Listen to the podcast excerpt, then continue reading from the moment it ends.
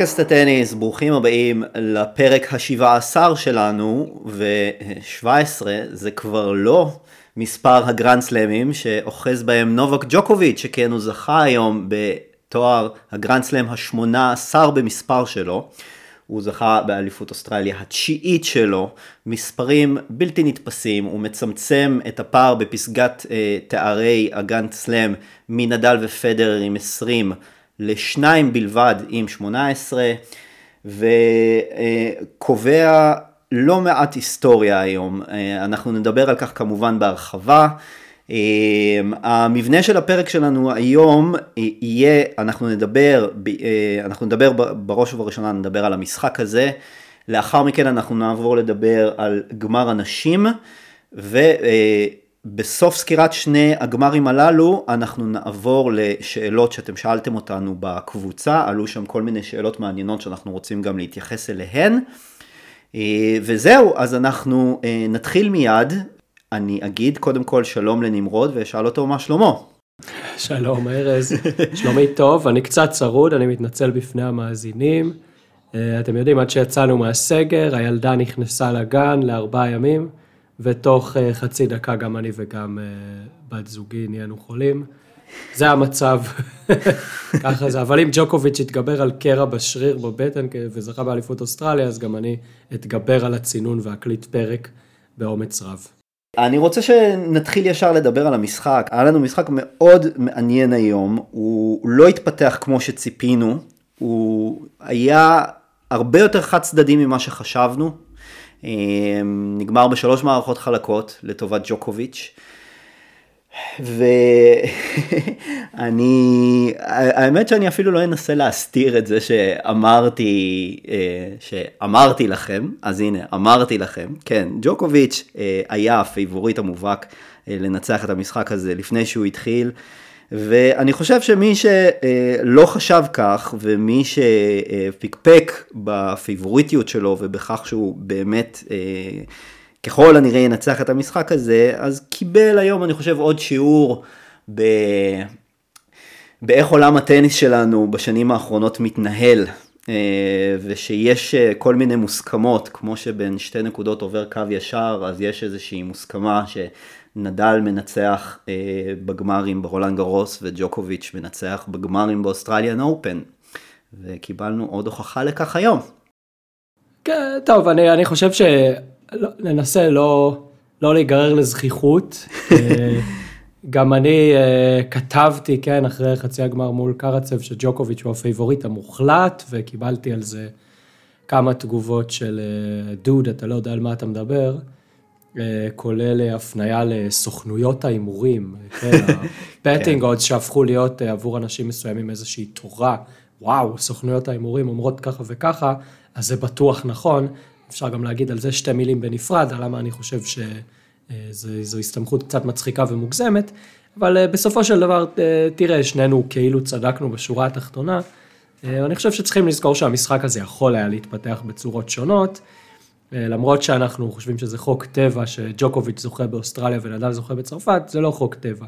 זה גם מה שהופך אותם לטניסאים כאלה גדולים, שהם אה, מצליחים לעשות את מה שהוא על פניו מאוד מאוד קשה. מדוודב אכן נכנס למשחק הזה בכושר די רצחני, אה, והיה לו סיכוי, אם המערכה הראשונה גם הייתה נגמרת שונה, יכול להיות ש...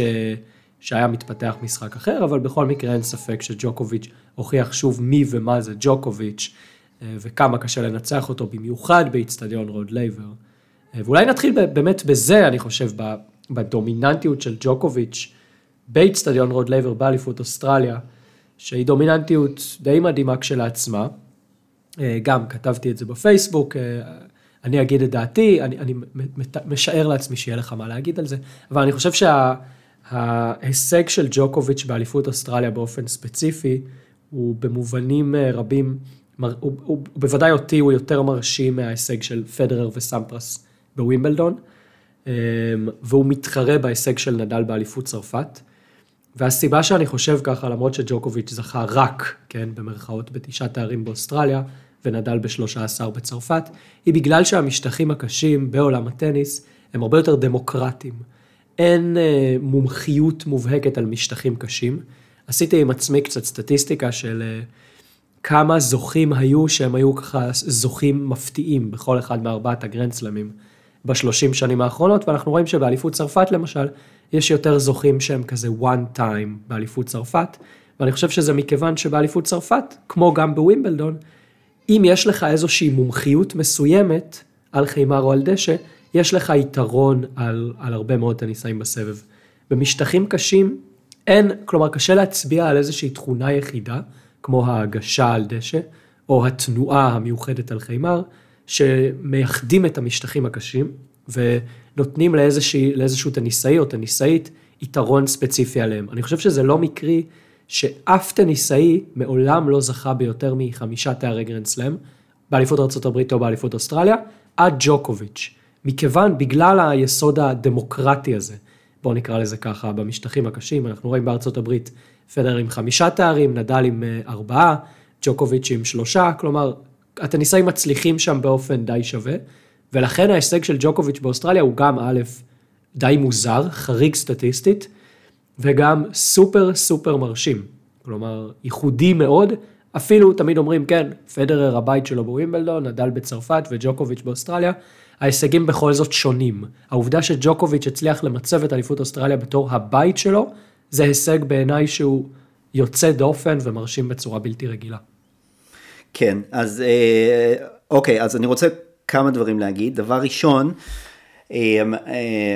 בהתייחס למה שדיברנו מקודם על פייבוריטיות וכל זה, אני רוצה רק הבהרה קטנה, אני, אני בשום שלב לא טענתי שלמדוודב לא היה מלכתחילה סיכוי לנצח את המשחק, זה ממש ממש לא מה שאמרתי, אם הבינו אותי אחרת אז אני, אני מתנצל ו, ומבהיר שבהחלט היה לו סיכוי אה, לנצח. אבל אני חושב שלבוא ולהגיד שזו תהיה הפתעה אם ג'וקוביץ' ינצח, אה, אז אני חושב שזה קצת... כן, טוב, זה, זה, זה כן. בוודאי. כן.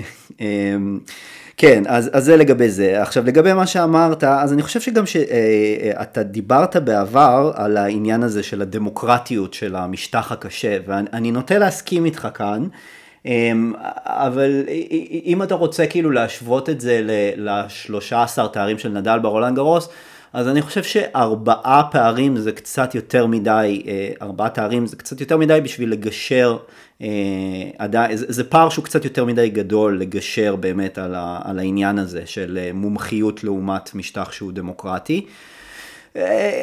הייתי מסכים איתך עם, עם ג'וקוביץ' נגיד, אם נדל יסיים באמת את הקריירה עם 13 ו, ו, וג'וקוביץ' יסיים עם 11, עם 11 תארים באוסטרליאן אופן, אז אני חושב שכן יש כאן מקום להגיד שזה באמת הישג שהוא הוא, הוא דומה ב, ב, בכמה שהוא מרשים. אה, וכן, אני חושב שזה בהחלט, אה, זה, בהחלט עולה על הדומיננטיות גם של פדר וגם של סמפרס בווימבלדון, פשוט גם מהעובדה שיש לו שם יותר תארים משניהם.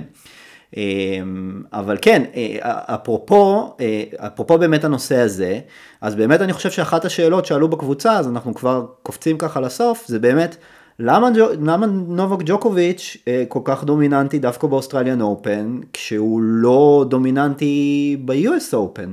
כלומר, זה שני משטחים קשים, פחות או יותר עם אותה מהירות, אמנם כאילו זה ציפוי קצת שונה, בסדר, אבל עדיין זה, זה כאילו קצת קשה להסביר את ה... את הפער העצום הזה בין תשע לשלוש. אה, עכשיו, ההסבר היחיד, אני אין לי כל כך הסבר לזה, אני אשמח לשמוע מה אתה אומר. הדבר היחיד שאני יכול להגיד כאן בהקשר הזה, זה שאנחנו צריכים לזכור שלג'וקוביץ' יש שמונה גמרים ב-US Open, שזה המון, אנחנו נוטים לשכוח את זה, אבל הוא, הוא הפסיד שם בחמישה גמרים. אז בסופו של דבר אני חושב שההבדל הכי גדול בין ה Australian Open של ג'וקוביץ' לעומת ה-US Open של ג'וקוביץ', זה בסופו של דבר הביצועים שלו בגמרים. אה, כן, תראה, אני, חושב, דבר ראשון, זו באמת שאלה מאוד מעניינת. אני חושב שהתשובה האמיתית היא שאין לנו מושג, כן? זה לא, זה לא שאלה שאנחנו יכולים פשוט להגיד, אה, בגלל שהמשחק של ג'וקוביץ' הוא ככה וככה, אז ככה וככה. אה, אני אגיד כמה דברים, כמה תיאוריות אפשריות, תשובות אפשריות לדבר הזה. דבר ראשון, המשטחים שם, שניהם הם אה, משטח קשה, אבל הם שונים. המשטח באליפות אוסטרליה מאוד השתנה אגב עם השנים, כן, מהזכייה הראשונה של, של ג'וקוביץ' ב-2008, ואז כשהמשטח אה, קצת השתנה ונהיה מהיר יותר ב-2017, והשנה אומרים שהוא הכי מהיר שהוא היה אי פעם, אז uh, המשטח שם די השתנה, ובאליפות ארה"ב באופן די גס, אפשר להגיד שהוא היה איטי יותר בשנים האלה, אבל אני לא חושב שזאת הסיבה המרכזית. אני חושב דבר ראשון שתנאי מזג האוויר הם די שונים.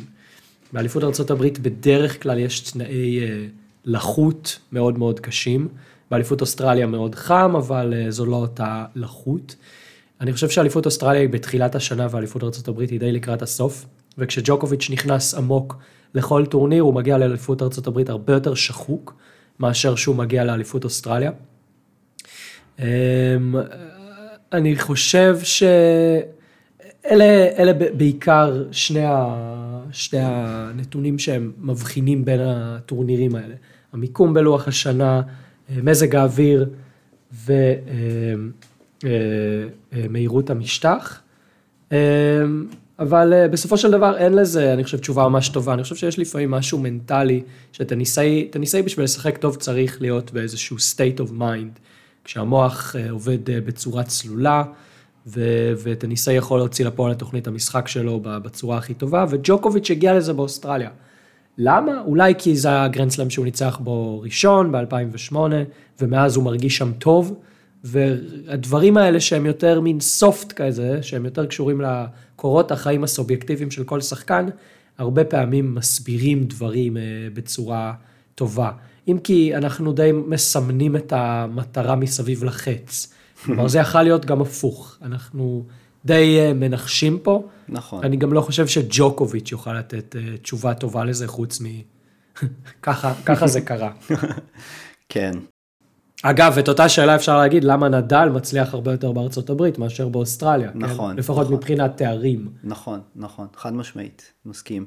אה, כן, טוב, אז אנחנו נוותר פה עם התהיות, ואני חושב שאנחנו קצת אה, יותר מדי, קצת אה, דיברנו על, על המסביב, ופחות דיברנו על, על העיקר, אז בואו באמת נדבר קצת על המשחק. אה, נמרוד. אה, אז ככה, אה, אז מה היה לנו בעצם היום? קצת נתונים יבשים.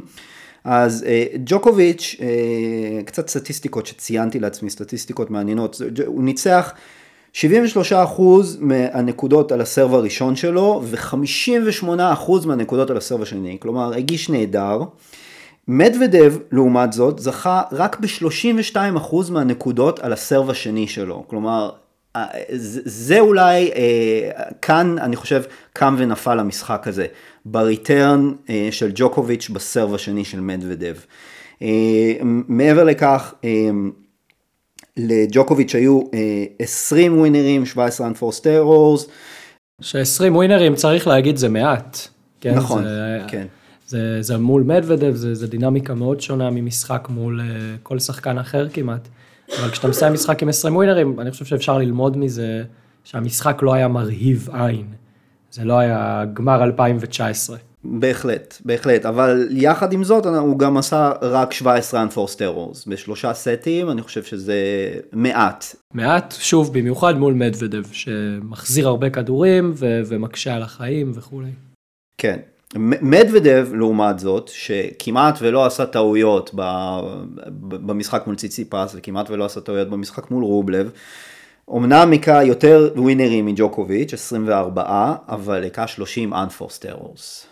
כן, אני חושב שהרבה מה, מהטעויות הלא מחויבות uh, הגיעו במערכות המתקדמות יותר, השנייה והשלישית, כלומר במערכה הראשונה מדוודב היכה תשע טעויות לא מחויבות, במערכה שהייתה הכי ארוכה בי פאר במשחק, uh, ואז במערכה השנייה עוד שמונה, ובמערכה השלישית כבר הוא בכלל עף שם עם 13, כלומר ככל שהמשחק התקדם, מדוודב איבד יותר ויותר קשר עם תוכנית המשחק, איבד ביטחון באופן מאוד מובהק, ובמערכה השלישית שם הוא כבר לא, לא היה שם, לא היה על המגרש. במיוחד בגיימים הראשונים, אני חושב שנגיע לסוף המערכה השלישית עוד, עוד מעט, אבל אני חושב שזה במיוחד במשחקים הראשונים היה נראה שהוא עובד עצות, כל הזמן הסתכל לעבר הבוקס שלו ולא ממש ידע מה לעשות על המגרש. וזה היה קצת לא נעים לראות את זה. אה, עוד, עוד נתון סטטיסטי מעניין, אז אה, בראליז הקצרים, ג'וקוביץ', ג'וקוביץ' בעצם מוביל אה, בנקודות בכל, בכל סוגי הראליז, גם בקצרים וגם בארוכים. אבל בפרק הקודם באמת, אז אנחנו אמרנו שג'וקוביץ' ינסה להימנע כמה שיותר מראליז ארוכים, ושככל הנראה יש כאן איזשהו יתרון למדוודב בראליז הארוכים האלה, אבל אנחנו ראינו היום שג'וקוביץ' במאני טיים ממש לא פחד להיכנס לראליז ארוכים עם מדוודב, והוא ניצח את רוב הראליז האלה, כלומר ראליז של תשע, תשע חבטות ומעלה, ג'וקוביץ' ניצח 18 ומדוודב ניצח 13, וב-5 עד 8 אז ג'וקוביץ' גם כן הוביל 19 לעומת 16, כלומר סך הכל בנקודות הארוכות, נקודות של 5 מכות ומעלה, אז ג'וקוביץ' הייתה לו, אמ, הוא, הוא הוביל באופן מובהק, וזה לא משהו אני חושב שציפינו לו לפני תחילת המשחק.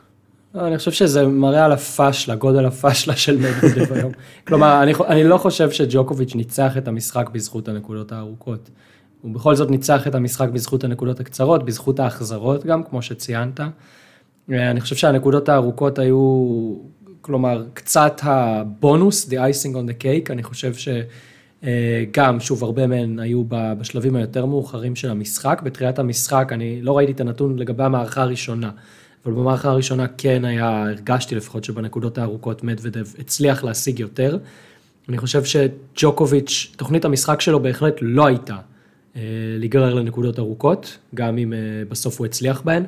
תוכנית המשחק שלו הייתה לקצר נקודות, אה, לשים את מדוודב תחת סיר לחץ שציציפס בטח לא שם אותו, ורובלב הצליח, אבל רובלב הוא פרוע מדי מכדי אשכרה להצליח לעשות את זה לאורך זמן.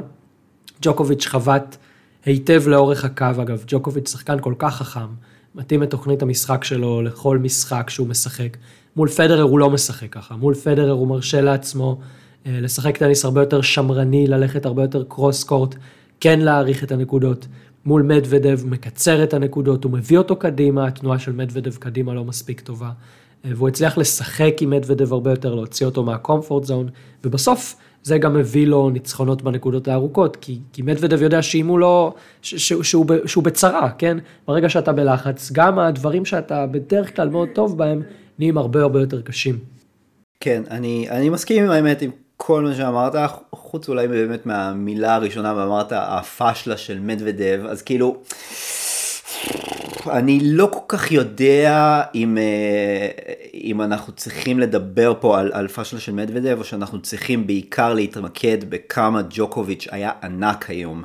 ובכמה הוא ניצח את המשחק הזה בזכות הניסיון האדיר שלו ובזכות באמת הגאונות שלו, הגאונות שלו והיכולת שלו באמת להביא את עצמו ברגעי המפתח ולשחק את הטניס הכי טוב שלו. ואני חושב דיברנו כאן לא, לא מעט פעמים על העניין הזה של אה, לשחק את הטניס הכי טוב שלך, אה, ש, שבדרך כלל לא משחקים את הטניס הכי טוב בגמרים של גרנד סלאם. ואני, כן. ואני חושב, ש, שאני חושב ש, אה, שג'וקוביץ' היום שיחק את הטניס הכי טוב, אני חושב שזה היה הטניס הכי טוב שראינו של ג'וקוביץ', אולי מאז גמר אוסטרליה 2019 אה, מול נדל. אני חושב שזה היה ג'וקוביץ' שלא ראינו מאז בשנתיים האלה, והוא הביא את זה היום, בדיוק ביום שהוא היה צריך את זה. ו... וזה בדיוק כמו שנדל הביא את הטניס הכי טוב שלו בגמר אה, הרולנד גרוס מול ג'וקוביץ' לפני כמה חודשים, וזה פשוט מראה לנו כמה השלושה, של, אה, שלושת השחקנים האלו, שלוש התפלצות הללו, הם פשוט זן אחר, כאילו, ואני חושב ש... אולי, אולי באמת הגיע הזמן לעשות איזושהי, אה, לעשות איזשהו סוף באמת לדיון הזה של ה... של אה, אוקיי, מתי ה-next gen אה, will take over, כאילו זה, זה, הם ייקחו פיקוד רק כשאלה יפנו את מקומם, זה, אני, אני מרגע לרגע זה רק מתחדד לי יותר ויותר, ו... ואני חושב באמת, התצוגה היום של ג'וקוביץ' הייתה פשוט לא מהעולם הזה, ובאמת, אני פשוט, אני, אני, אני לא אוהב את ג'וקוביץ', אני חושב שכל מי שמכיר אותי יודע את זה, אבל אני פשוט, ברגע שהמשחק נגמר, אני פשוט לא יכולתי שלא להסתכל בהשתאות ופשוט למחוא לו כפיים. כן, כן, שוב, אני, אני לא יודע לגבי העתיד, לגבי מה יקרה, אולי אה, ממחר ציציפס אה, לא מפסיד יותר משחק בסבב עד סוף הקריירה, אבל אה, אין ספק שעד עכשיו, די, די הוכח שהם בליגה משל עצמם, וזה נכון, לשחק את הטניס הכי טוב שלך בגמר גרנד סלאם, זה, זה כשלעצמו, בין אם אתה מנצח או מפסיד, זה הישג אה, מנטלי די מעורר השתאות. אה, כן, צריך לזכור גם שג'וקוביץ' מגיע לגמר הזה עם ניסיון, כמות ניסיון עדיפה עשרות מונים. כן, מדוודב זה גמר הגרנד השני שלו כשהוא הפסיד בראשון. ג'וקוביץ' זה הגמר התשיעי שלו רק באוסטרליה. והוא ניצל את הניסיון הזה עד, עד תום הוא ניצל, ניצל את הניסיון הזה. לחלוטין. אני, אני אמרתי הפאשלה של מדוודב קצת כי אני כן מרגיש שמדוודב, אה, לא הבאתי את, את הטניס הכי טוב שלו לגמר. אני חושב שזה לגמרי היום של ג'וקוביץ', Don't get me wrong, כן, ג'וקוביץ' הוא הסיפור פה, לא מדוודב, אה, אבל מדוודב יכל לעשות יותר. אה, בסדר, כאילו, אני כן מרגיש שטיפה התאכזבתי ממנו. אולי גם הרבה בגלל. הגישה קצת אה, במערכה השנייה והשלישית, שהייתה למשל ציציפס, כן, גם קיבל בראש מנדל, אמנם זה לא היה בגמר, אמנם זה לא היה מול קהל, אבל הצליח איכשהו להתעשת ולתת, אתה יודע, להתחיל לשחק את הטניס הכי טוב שלו במערכה השלישית, אפילו שדרסו אותו. ומדוודב, תשמע, אם אתה עולה לגמר גרנדסלאם מול ג'וקוביץ', וראית פעם גמר גרנדסלאם של ג'וקוביץ', אז אתה צריך לדעת למה לצפות, more or less.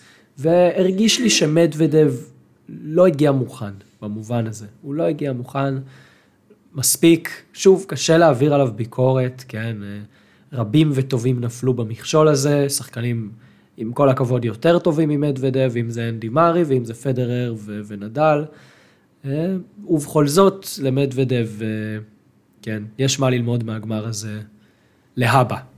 אני, אני מסכים שהוא לא הגיע מוכן, אני חושב שהוא לא הגיע, אני אבל אחדד את זה טיפה למה בדיוק הוא לא הגיע מוכן, אני חושב שהוא לא הגיע מוכן לרכבת שנכנסה בו. כלומר, אני חושב שהוא יותר בנה על, על, על ג'וקוביץ', כמו שג'וקוביץ' היה נראה לאורך כל הטורניר, שזה היה לא ג'וקוביץ' הכי, בגרסתו הכי מבריקה, וכשהוא ראה את ה... את ה את הקיר שעלה מולו במשחק הזה. כן, אבל, הוא... אבל תראה, הייתה מערכה ראשונה מאוד מאוד צמודה. כלומר, היה און סרב, אה, כן, מדוודב שבר גם בחזרה בתחילת המערכה. בסוף ל-6-5 הם הגיעו כששניהם שומרים די בקלות. ג'וקוביץ' העלה אז את הרמה, כן? אבל מדוודב בתחילת המשחק היה צמוד. וברגע שג'וקוביץ' קצת ברח, מדוודב אה, נחלש בצורה די קיצונית. כלומר, הוא שבר בתחילת השנייה, נכון. בזכות, אה, בזכות נפילת מתח של ג'וקוביץ', לא בזכות התעלות שלו, הוא די ניצל חולשה של ג'וקוביץ', ואז בום, נשבר פעמיים ברציפות. הוא נשבר, הוא נשבר, אה, כן, נשבר פעמיים ברציפות, והוא הפסיד, הוא הפסיד את אה, תשעת, תשעה מתוך העשרה גיימים הבאים הוא הפסיד. כלומר, אה, מ-1-0 לטובתו בסט השני, הוא הפסיד תשעה מתוך עשרה גיימים. 3-0 בשלישית. כן, אז, אז שוב אני אומר, אתה... כלומר, המערכה הראשונה באמת אה, הרבה פעמים התגלה כקריטית. אה, גם כאילו, למרות שזה best of five, וכאילו יש עוד זמן לתקן וכולי, אבל המערכה הראשונה הרבה פעמים התגלה כקריטית. אבל כשאתה עולה לגמר גרנד סלאם מול ג'וקוביץ', ואתה מפסיד במערכה הראשונה וזה שובר אותך, אז מתגלה שבעיניי מדוודב לא הגיע מוכן. אה, אגב, אני חושב שאת הטניס הכי טוב במשחק, ג'וקוביץ' שיחק במערכה הראשונה. במערכה השנייה והשלישית, זו כבר הייתה הרבה חולשה של מדוודב, גם טניס מבריק של ג'וקוביץ', כן, שוב, לגמרי הסיפור פה הוא ג'וקוביץ' ולא מדוודב, שאף אחד לא יבין אותי לא נכון, אה, ובכל זאת, אכזבתי ממדוודב, אני רוצה שתירשם בפרוטוקול. בסדר, רשמנו. אה, אני, אני, אז אה, אני רק, אני רק רוצה לדבר קצת על, ה, על שני הגיימים האחרונים, שאני חושב שהם היו גם כן קצת כזה סיפור בפני עצמו אה, בתוך המשחק הזה, אה, תת סיפור אולי נקרא לזה. אז, אה, אז אני חושב שבאמת שמדוודב, כמו שאמרת, באמת קצת ויתר שם בסוף, בתחילת המערכה השלישית, וזה היה נראה שזה בורח ממנו, ואז אני חושב שהוא החליט קצת, אוקיי, אני כבר אין לי יותר מה להפסיד, אני בכל זאת, אני לא רוצה שזה ייגמר בשלוש מערכות חלקות, אני גם רוצה קצת uh, uh, to save face, uh, מה שנקרא, ואני אתן את הכל, אני אתן את כל מה, שנק... מה שנשאר לי, וכשג'וקוביץ' הוביל 4-1 אז מדוודב שמר על ההגשות שלו, וב-4-2 אני חושב שמדוודב זרק למערכה את כל מה שיש לו בהגשות של ג'וקוביץ', זה הצליח להביא לו שתי נקודות בתוך המשחקון הזה, ואני חושב באמת שג'וקוביץ' הציג שם את הטניס הכי מדהים שאני זוכר ממנו, באמת, אה, כבר הרבה מאוד זמן. אה, והיה ברור שברגע שהוא שמר על ההגשות הוא יעלה למשחקון הבא והוא לא ייתן למדוודב לנשום, הוא יחזיר את הכדורים בדיוק לבייסליין, ו... ו... ו... ויילחם על כל נקודה, וזה באמת מה שקרה, והוא לקח גם את המשחקון הזה, ואיתו את התואר הנכסף. כן, וכך הגיע לסיומו רצף 20 הניצחונות של מדוודב, שהיה אחד הרצפים הכי מפוארים בשנים האחרונות. הרצף הזה כלל ניצחונות על ג'וקוביץ', על נדל, על טים, שלושה ניצחונות על זוורב, שלושה ניצחונות על שוורצמן.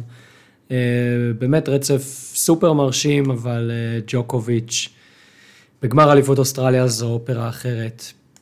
אה, אני, אני אשאל אותך שאלה פרובוקטיבית לצורך העניין, אבל אנחנו הרבה פעמים מדברים על דיון הטניסאי הגדול בכל הזמנים. אני חושב שטניסאי גדול בכל הזמנים, זה קצת נתון לפרשנות סובייקטיבית, מה אנחנו מכניסים למשוואה הזאת של הגדולה, אבל האם ג'וקוביץ' הוא כבר הטניסאי הטוב בכל הזמנים? ואני חושב ששם אפשר להפחית קצת מהמימד של הסובייקטיביות ולהגדיר גם למה אנחנו מתכוונים. האם אם אנחנו לוקחים משחק טניס רנדומלי לחלוטין, שיכול להיות על כל משטח מול כל שחקן בכל תקופה, האם ג'וקוביץ' הוכיח שהוא השחקן שהכי סביר לנצח במשחק טניס, ברולטה הרנדומלית הזאת? האם הוא הטוב בכל הזמנים כבר בשלב הזה? ב...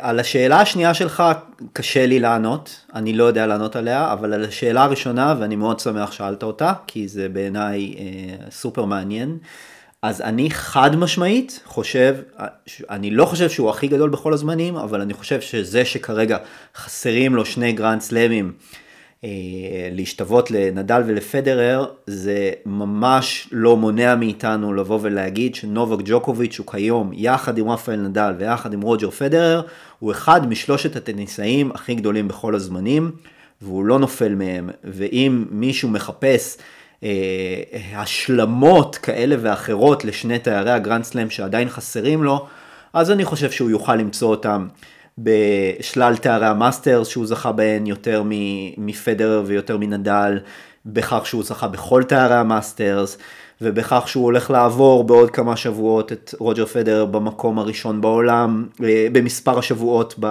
במקום הראשון בעולם. כן, אני, אני אגב חושב שההישג של השבועות במקום הראשון בעולם הוא אולי אפילו גדול יותר מההישג של הגרנדסלמים. כלומר, להיות מקום ראשון בעולם לשבוע אחד, המשמעות היא שב-52 השבועות הקודמים, היית יותר טוב מכל טניסאי אחר.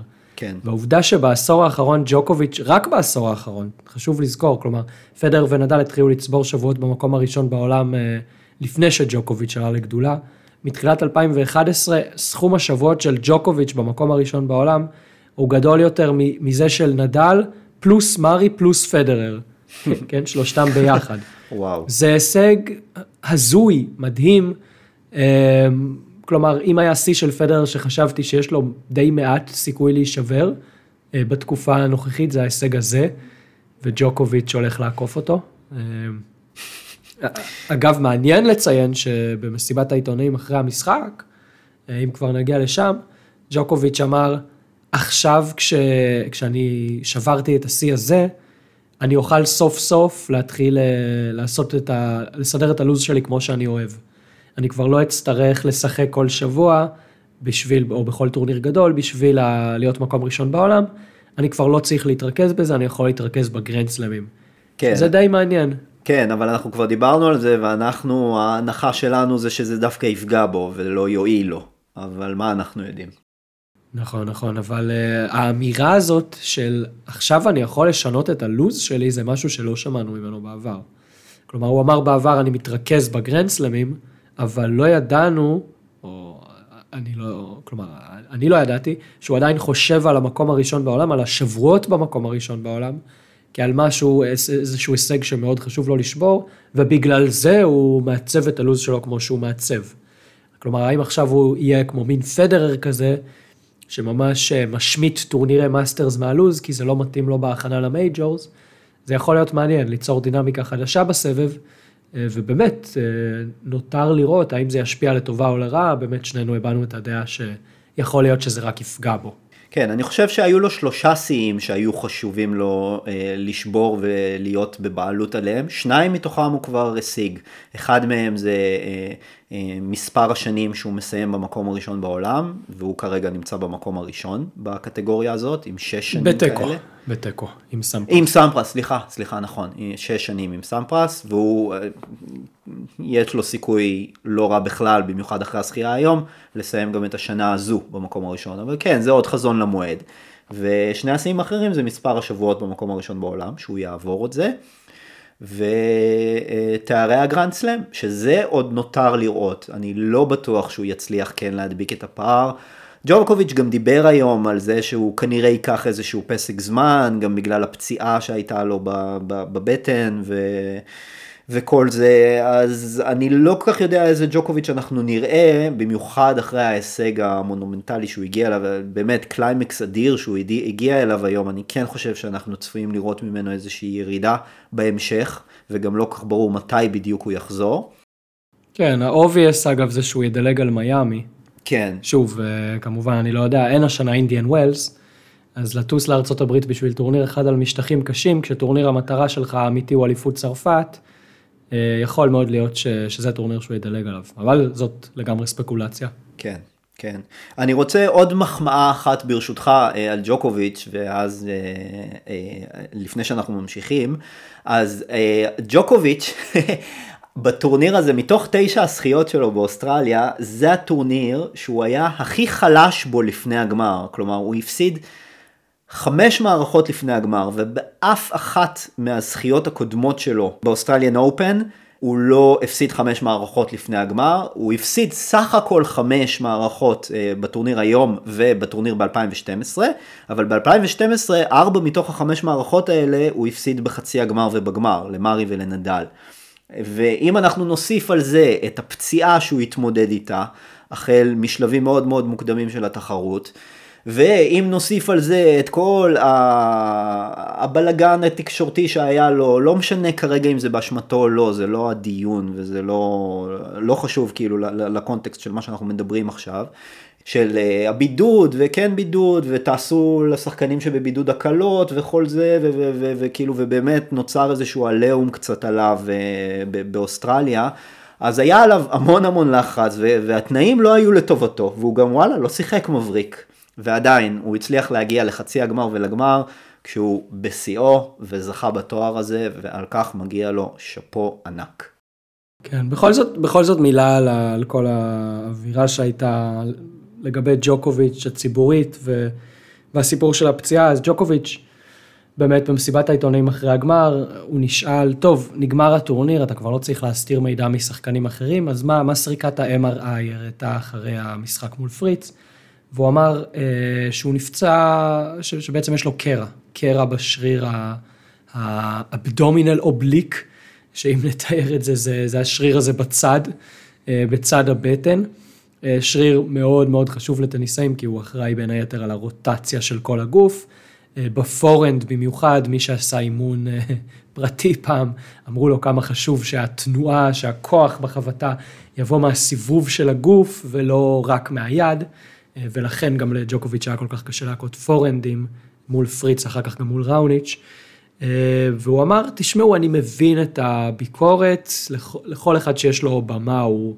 יכול להגיד מה שהוא רוצה, אה, הוא בעד שכל אחד יגיד מה שהוא רוצה, הוא כן נפגע מהביקורת, וכן חשב שהיא הייתה לפרקים לא הוגנת. אה, איווניסביץ', המאמן שלו בכלל, אה, היה הרבה יותר חד בקטע הזה, ואמר שהוא ממש ממש שנא את הביקורת כלפי ג'וקוביץ'. ואני כשלעצמי, אני חושב, ואני חושב שגם אמרנו את זה באחד הפרקים, שהביקורת כלפיו היא מוגזמת, היא יוצאת מפרופורציה קצת. אה, היא מובנת, כלומר, הרקע של ג'וקוביץ', גם בתחילת הקריירה וגם הדברים מחוץ למגרש, אם זה הקמת איגוד השחקנים החדש וכל הדברים האלה, אה, ואם זה, לא יודע, ביקורת מרומזת שהוא העביר על אה, פדרר ונדל ודברים כאלה, אפשר להבין את הביקורת הציבורית כלפיו, אבל אני, אני חושב שהיא לא הוגנת, כלומר ג'וקוביץ' לא משחק את, ה, את המשחק של ה poker face, הוא לא סמפרס ש... מסתיר את כל החולשות שלו, יכול להיות שלבוא ולהגיד כאילו, תשמע, הוא אמר אחרי המשחק מול פריץ, אני חושב שזה קרע. ואז הוא הולך וזוכה בתואר, ובגמר הוא נראה מושלם. אז אפשר להבין את הביקורת, אבל, אבל תנו לו קרדיט. אני באמת, זו, זאת האמירה שלי, שחקן שהוא, שהוא מאוד גלוי, בכל הרעיונות שלו תמיד מכבד את היריבים. זה לא ניק קיריוס, זה לא ברנרד טומיק, או כל מיני אה, יוצורים כאלה. זה שחקן שהוא דיפלומט, שהוא הוגן, יש לו את הקטעים שלו, הוא מוחצן, הוא לא תמיד אה, נעים לאוזן, אבל אה, אני מסכים איתו שהביקורת הייתה קצת לא הוגנת, ואני מאמין לו לגמרי שהוא לא משקר לנו כשהוא אומר שמצאו לו בסריקת MRI קרע בשריר, הוא לא ממציא את זה. אז אה, יכול להיות שהוא פשוט על אדם וצריך להתמודד עם זה בלי, בלי להגיד שהוא אסהול שקרן. כן, כן, אני גם חושב שאנחנו צריכים, לא, האמת, אני, אני תוהה ביני לבין עצמי, אנחנו צריכים להשאיר את כל הדיון הזה של האישיות מחוץ ל, ל, לדיון ש, כשאנחנו דנים בשחקן הגדול בכל הזמנים וכל הדיון הלעוס הזה. האם האישיות של השחקן צריכה להיכלל בתוך הדיון הזה? האישיות עצמה אני חושב ש... שאולי לא, אבל איך הקהל מגיב אליה, אני חושב שכן. כלומר, אני חושב, כן, וזה באמת להיכנס פה לדיון שאני לא חושב שאני אכנס אליו עכשיו, אבל אולי בהזדמנות, האם העובדה שפדרר יותר פופולרי אה, מג'וקוביץ', כנראה גם מנדל, היא פקטור שמשקללים בדיון של הגדול מכולם, ולדעתי התשובה היא כן. אני חושב שהצורה ששחקן, שמגיבים לשחקן, הצורה ששחקן מגביר את הפופולריות של הענף, שהוא... אמ, זה אגב משהו שאפשר להגיד על, על שלושת הגדולים, כן, שהם הביאו את הטניס מנקודה א', כן, בשנת 2005 לנקודה ב' ב-2020, אין ספק שהשווי השוק של עולם הטניס גדל בעשרות מונים, כן, אז להגיד שזה לא חלק מהגדולה ההיסטורית שלהם, בעיניי זה קצת לחטוא למטרה. כלומר, ספורטאים, הסיבה שאנחנו בכלל רואים ספורט, כן, שאנחנו עכשיו מדברים על טניס, ולא על איזה ספורט, אה, יש בקירגיסטן ספורט שהם רוכבים על סוסים וחובטים בפטיש בגולגולת של עז, אה, שזה כמו מין פולו כזה.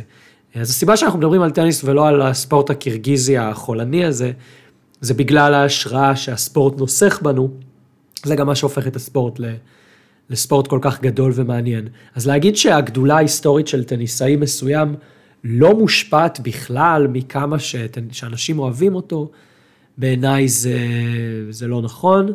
אמ, אז אה, האם זה פוגע בגדולה ההיסטורית של ג'וקוביץ', את זה אני כבר משאיר לכל אחד אה, לחשוב עם עצמו אם הוא מסכים איתי, והאם זה בפקטור משמעותי כשזה נוגע לג'וקוביץ' עצמו. כן, אני, כן, האמת אני נוטה להסכים איתך, זה קצת כמו הדיון על מייקל ג'ורדן וביל ראסל, ולמה למייקל ג'ורדן שיש אה, רק שש, רק במרכאות, כן, שש, ולביל ראסל יש יותר, ועדיין... כן, ולחשוב שיש לו שש ולפדר ונדל יש עשרים. כן. כן, השוואה לא הוגנת, אבל בסדר. לא הוגנת כלפי פדר ונדל. הם גם לבד, הוא בקבוצה. תכלס. זה, כן, זה לא. זה כמו האחים בריאן. הם שניים. סתם, סתם. בכמה הם זכו, האחים בריאן? לא יודע, נבדוק. כן, זה, זה התענוג בלהקליט פודקאסט ב-2021, כשאנחנו ככה מסתכלים על ה... as we go. מייק זכה ב-18 תארים, בו ב-16, כמובן ה-18 של מייק, שניים מהם עם אה, ג'ק סוק. יפה, אז זה בדיוק הייתה הסטטיסטיקה שהייתה חסרה לנו לפרק היום. עכשיו התמונה שלמה. כן. אני חושב שאנחנו ב... אנחנו נעבור לדבר על, על מישהי שכן הצליחה להגיע לרצף של 21 ניצחונות, ושמה נעמי אוסקה. קח את זה דניל מדוודב. בטקס אה, סיום היא אמרה, כן, שהיא כל כך גאה ש... שהיא שברה את ההישג הזה של מדוודב, כי זה מה שעמד לנגד עיניה. מי שבטעות חושב שזה באמת, אז לא, זה לא, זה לא, זו בדיחה. אני בשוונג מטורף עכשיו של בדיחות. אה, טוב, נעמי אוסקה, לא הבדיחות של נמרוד, נעמי כן. אוסקה. אני הזהרתי את הקוראים אה, בפרק הקודם שאתה נעדרת ממנו מבדיחות הקרש שלך. אתה צריך לפצות בפרק הזה, בסדר. אז אוקיי, סגור, סגור. אז, אז נעמי אוסקה מנצחת את ג'ניפר בריידי, 6-4, 6-3, היא זוכה בתואר האוסטרליאן אופן השני שלה, ועולה לארבעה אה, תארי גרנד סלאם, סך הכל שניים בארצות הברית ושניים ב-US Open. היא משתווה בכך לקים קלייסטרס ולארנצ'ה סנצ'ס ויקריו. היא עוקפת אה, שחקניות כמו אה, לינזי דוונפורט, אה, ג'ניפר קפריאטי ואנג'לי קרבר עם שלושה תארים. והיא קצת מתחילה לבדל את עצמה מהחבורה והיא עושה את כל זה בגיל 23. עכשיו בנוסף היא תעלה גם למקום השני בעולם מחר על חשבון סימונה הלפ. אה, לגבי המשחק עצמו, אז במשחק עצמו שלא היה איכותי במיוחד, אם נודה על האמת, הוא, הוא בוודאי לא התקרב לאיכות המטורפת של חצי הגמר בין השתיים ב-US Open לפני כחצי שנה. אה, המשחק נפתח באמת עם, עם שבירה של אוסקה והיה נראה שהיא מתחילה ככה בפול גז, אבל בריידי שברה אותה מיד בחזרה. אה, הם הגיעו ל-4-4 בסט הראשון ובהגשות של אוסקה לבריידי הייתה הזדמנות לשבור ולהגיש למערכה. אה, אוסקה הצליחה להציל את, ה, את ה break point הזה, שמרה על ההגשות ומיד לאחר מכן אה, שברה את, שברה, שברה את, את בריידי בגיים האחרון של המשחקון הזה עם טעות נוראית של בריידי באמת, עם, עם, עם forehand לתוך הרשת. אה, ולקחה את המערכה הראשונה 6-4. אה, המערכה השנייה נפתחה ממש בסערה מצד אוסקה, היא עלתה ל-4-0 מאוד מהר, גם בריידי נראה שהיא קצת, קצת איבדה את הכיוון, עשתה יותר מדי טעויות, והיה נראה שזה הולך להיגמר ממש תוך כמה דקות, ושאוסקה תנצח את זה 6-0. לשמחתנו זה לא נגמר בבייגל, כי בריידי כן הצליחה להתאפס על עצמה והיא העלתה את הרמה. היא הצליחה להשיג את אחד מהברייקים האלה בחזרה. אמ, ובסופו של דבר אוסקה והיא שמרו על ההגשות שלהן עד סוף המשחק והמשחק הסתיים בשמירה על ההגשות של אוסקה והיא ניצחה שש-שלוש וזכתה בתואר.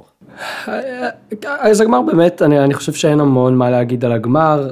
אה, גם אמ-, אמרנו לפני הגמר שחצי הגמר אה, המסתמן, אז אה, בין בן סרינה ואוסקה, הוא היה נחשב להיות הגמר האמיתי, ובסופו של דבר זה, זה אכן היה המצב. אני חושב שאוסקה הוכיחה שוב שהיא הטניסאית הכי טובה בעולם על משטחים קשים, כיום נדמה לי שאף אחד לא יחלוק על האמירה הזאת. אה, ובאמת אה, אפשר להתחיל לדבר על מה המשמעות של נעמי אוסקה, של נעמי אוסקה, סליחה, בסבב בכלל. היא טניסאית לא, לא שגרתית, שכמוה לא הייתה לנו בסבב כבר שנים.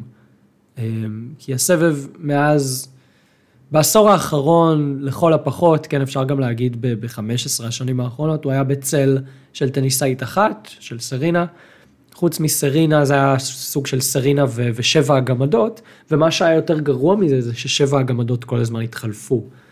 כן, כל פעם היו טניסאיות אחרות שהיו ה contenders והן כאילו לקחו תואר פה תואר שם, אבל בסוף כשהן הגיעו למשחק מול סרינה בגרנד סלאם הן לרוב די נמעכו. ואוסקה פה היא משהו שונה לגמרי. היא הטניסאית הראשונה מאז שרפובה, שמצליחה לזכות בארבעה תארים בסבב, ארבעת תארי גרנד סלאם כמובן, אה, שהיא לא סרינה. אה, ובאמת התחושה היא שיש פה משהו שונה, יש פה טניסאית שהצליחה להתעלות מעל הרמה של טניסאית טובה מאוד ולעבר טניסאית על. אה, הרבה ביקורת נשמעה, נשמעת כבר הרבה מאוד זמן על סבב הנשים. זו ביקורת ללא, ללא מבוקר, כן, אף אחד לא, אין פה אשמה. אבל המציאות היא שסבב אנשים לא היה מעורר השראה בצמרת שלו לאורך ה-10-15 שנים האחרונות. אני אומר דברים שמי שאוהב את סבב אנשים, לא כולם מסכימים איתם. אני יכול להתכתב עכשיו קצת אה, בעל פה עם אה, מי שכותב את בלוג טניס נשים, מי שמכיר את העמוד בפייסבוק המומלץ, אה, הכותב האנונימי של העמוד הזה, הוא לא מזדהה בשמו. והוא כותב הרבה על הסיפור של האם סבב אנשים הוא כן טוב או לא טוב. ועל כל הסיפור הזה שתמיד מחפשים מושיעה, כן, כאילו סבב אנשים זקוק להושעה. והטיעון שלו הוא שסבב אנשים לא זקוק להושעה, זה סבב אה, סופר מעניין בזכות עצמו, ומי שטורח קצת להכיר אותו, אה, רואה את כל ה... רואה את ה-ups and downs האלה של הטניסאיות אה, בצמרת כדבר חיובי. ועמדתי היא שונה, אני חושב שסבב הנשים נמצא במשבר עמוק, הולך ומתעמק כבר הרבה מאוד שנים. אני כשאני התחלתי לצפות בטניס, טניס נשים עניין אותי הרבה יותר מטניס גברים, בזכות הטניסאיות בצמרת. כלומר, אני כשאני נכנסתי לסבב אה, להיות אוהד, זה היה בשנת 2000, 2001, בצמרת של סבב הנשים, היו, גם האחיות וויליאמס כבר היו, וגם לינזי דוונפורט, ומרטינה הינגיס, וג'ניפר קפריאטי, ומוניקה סלס, וקים קלייסטרס וז'וסטין הנין. ובסבב הגברים היו אה, לייטון יואיט, ואלברט קוסטה בדיוק זכה בגרנד סלאם, ותומאס יוהנסון. ואני חושב ש-it's fair to say שב-2001-2002, אה, אולי גם ב-2003-2004, אבל זה כבר יותר קשה, סבב הנשים היה הרבה יותר מעניין. כלומר, זה לא איזה אה, גזירת גורל שסבב הגברים יותר מעניין, זה ממש לא המצב. אבל אני חושב שאנחנו לומדים שמלבד סרינה, סבב הנשים לא הצליח לייצר אף טניסאית שהיא באמת באמת טובה ברמה של פדרר, נדל, ג'וקוביץ', או אפילו מארי וברינקה. למה זה קרה? אין לי מושג. אה, לפעמים זה, זה עניין סטטיסטי, פשוט לא הגיע לצמרת טניסאית בשיעור הקומה של סרינה בכלל. אה, וזה יצר מצב שכל פעם מישהי אחרת אה, זוכה בגרנד סלמים ואחר כך מפסידה בסיבוב הראשון. כן, גם טניסאיות מאוד מאוד טובות כמו האלפ וקוויטובה וקרבר, שהן באמת טובות, כן? הן לא טניסאיות גרועות, לא, אף טניסאית לא זוכה בגרנדסלאם כשהיא לא טניסאית מעולה, אבל אלה לא טניסאיות בעלות שיעור קומה היסטורי, אלה לא טניסאיות שיוציאו מאות אלפי ילדים ברחבי העולם לשחק טניס וללמוד את המשחק, אלה לא טניסאיות שיקבלו חוזי ספונסר שיפ בעשרות מיליוני דולרים. אלה לא טניסאיות שאם דיברנו הזמן על גדולה היסטורית, אלה לא טניסאיות מעוררות השראה. לא באמת, לא ב... כלומר, האלפ ברומניה, בסדר, ו, ושוב, יש לה הרבה אוהדים מסביב לעולם, אבל, אבל לא, לא בגללן אנשים אוהבים, ככה, מתחברים לספורט בהמוניהם. אבל נעמי אוסקה היא משהו אחר, נעמי אוסקה היא כן סוג של מושיע, כן? שוב, אני אוהב את סבב אנשים, גם בלי אוסקה, הכל בסדר, אבל אוסקה מצליחה לעשות דברים נפלאים גם על המגרש, בעקביות, ארבעה תארי גרנדסלאם אה, במרווח של קצת יותר משנתיים, שזה מאוד מאוד מרשים כשלעצמו, אבל גם מחוץ למגרש, זאת הניסאית שיש לה המון אה, עוקבים ואוהבים בקרב הדור הצעיר בעיקר, באינסטגרם, ו, אה, ו, והפעולות שלה על המגרש, כן, הפעולות הפוליטיות, היום מצפים מספורטאים להיות פוליטיים. הטניסאי העל הם מאוד לא פוליטיים, פדרר ונדל, אתה לא תוציא מהם אמירה פוליטית, גם אם תבוא אליהם עם מזמל ותנסה לעקור להם את הלשון. לג'וקוביץ' היו אה, אמירות פוליטיות כשהוא היה יותר צעיר בנוגע לקוסובו, אבל uh, הוא למד ש, שהוא לא רוצה ללכת לשם ו, וכבר לא שמענו ממנו דברים כאלה שנים. ואוסקה לא מפחדת בכלל ללכת לשם, כן, גם אם זה השביתה היזומה שלה בסינסינטי במרכאות כפולות, וגם אם זה המסכות שהיא עלתה איתן אה, באליפות ארה"ב. אוסקה על המגרש ומחוץ למגרש מבססת את עצמה כטניסאית המובילה של הדור הזה, מה שלא היה לנו בסבב 15 שנים,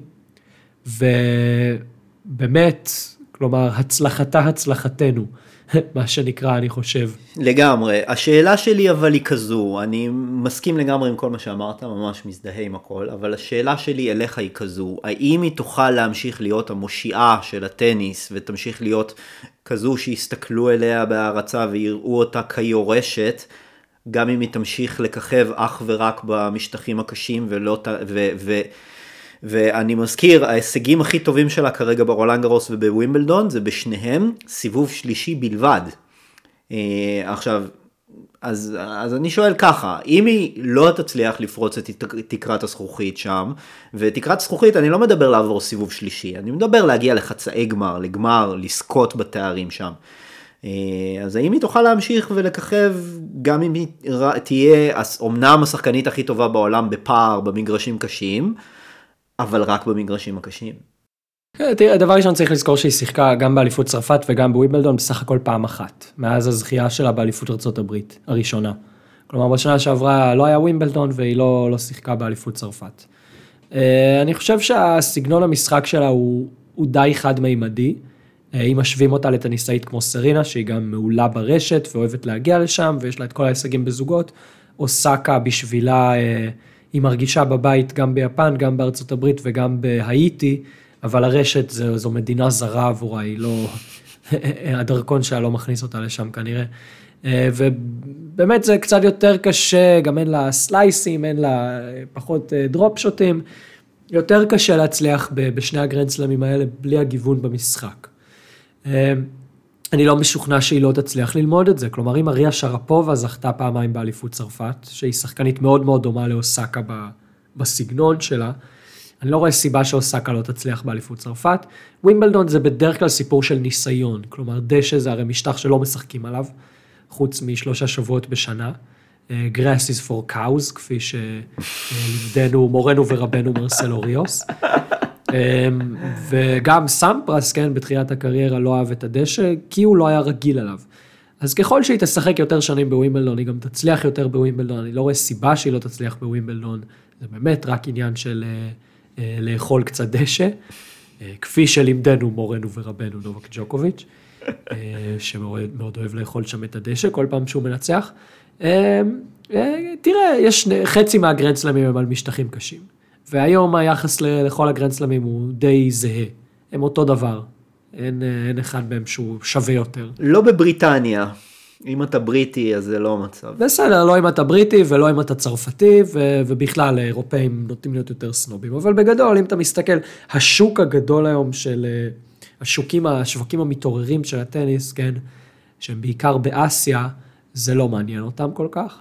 אה, טניס הוא עדיין במידה רבה ספורט אירופאי, אבל, אבל שחקנים כמו סאקה, אה, שחקניות גם כמו לינה בעבר, אה, משנים את זה, ובסדר, אני, אני, אני לא, כלומר, אני חושב שבשביל ה, ה, ה, הרזומה ההיסטורי שלה, חשוב שהיא תצליח גם בצרפת ובווימבלדון, אבל בהתחשב בשממה שהייתה בסבב אנשים, בצמרת של סבב אנשים ב-15 השנים האחרונות, מחוץ לסרינה וויליאמס, אני חושב שההישגים האלה הם יוצא דופן, גם אם היא עוברת את הסיבוב השלישי בצרפת וגם אם לא. כן, לגמרי שינוי מאוד מרענן. אה, אני רוצה לציין פה עוד איזושהי שאלה שעלתה בקבוצת אה, טלגרם שלך, אז בת כמה סרינה הייתה כש... אה, כשהיא, סליחה, כמה תארי גרנד סלאם היו לסרינה כשהיא כשהיא הייתה בגיל של אוסקה. אז אה, לסרינה היו שבעה, אבל אז זה גרם לי ללכת ולבדוק, וסתם לבדוק עוד כמה שחקנים, לראות מה הם עשו בגיל של אוסקה, כמה סלמים היו להם. אז לרוג'ר פדרר היו, זה כן, כמובן השוואה קצת שונה, אה, סבב גברים, סבב נשים, אבל לפדרר בגיל של אוסקה היו גם בדיוק ארבעה תארי גרנד סלאם. אה, לנדל היו שישה, וג'וקוביץ' השתרך אי שם מאחור עם אחד בלבד אה, בגיל של אוסקה. אה, עכשיו אם אנחנו ניקח, לא יודע, שחקניות אחרות, אז כן, אז אני, אני, כאילו, זה אולי אתה תהיה יותר בקיא ממני, אבל אני כן בדקתי על הינגיס וסלש, שהן שתיהן בגיל מאוד מאוד צעיר. כן, טוב, למקרים קיצוניים, כן, הינגיס וסלס. מהסלס הייתה עם, אה, עם שמונה. שמונה בגיל 19, בגיל 19, לא בגיל 23. ואינגיס עם חמישה.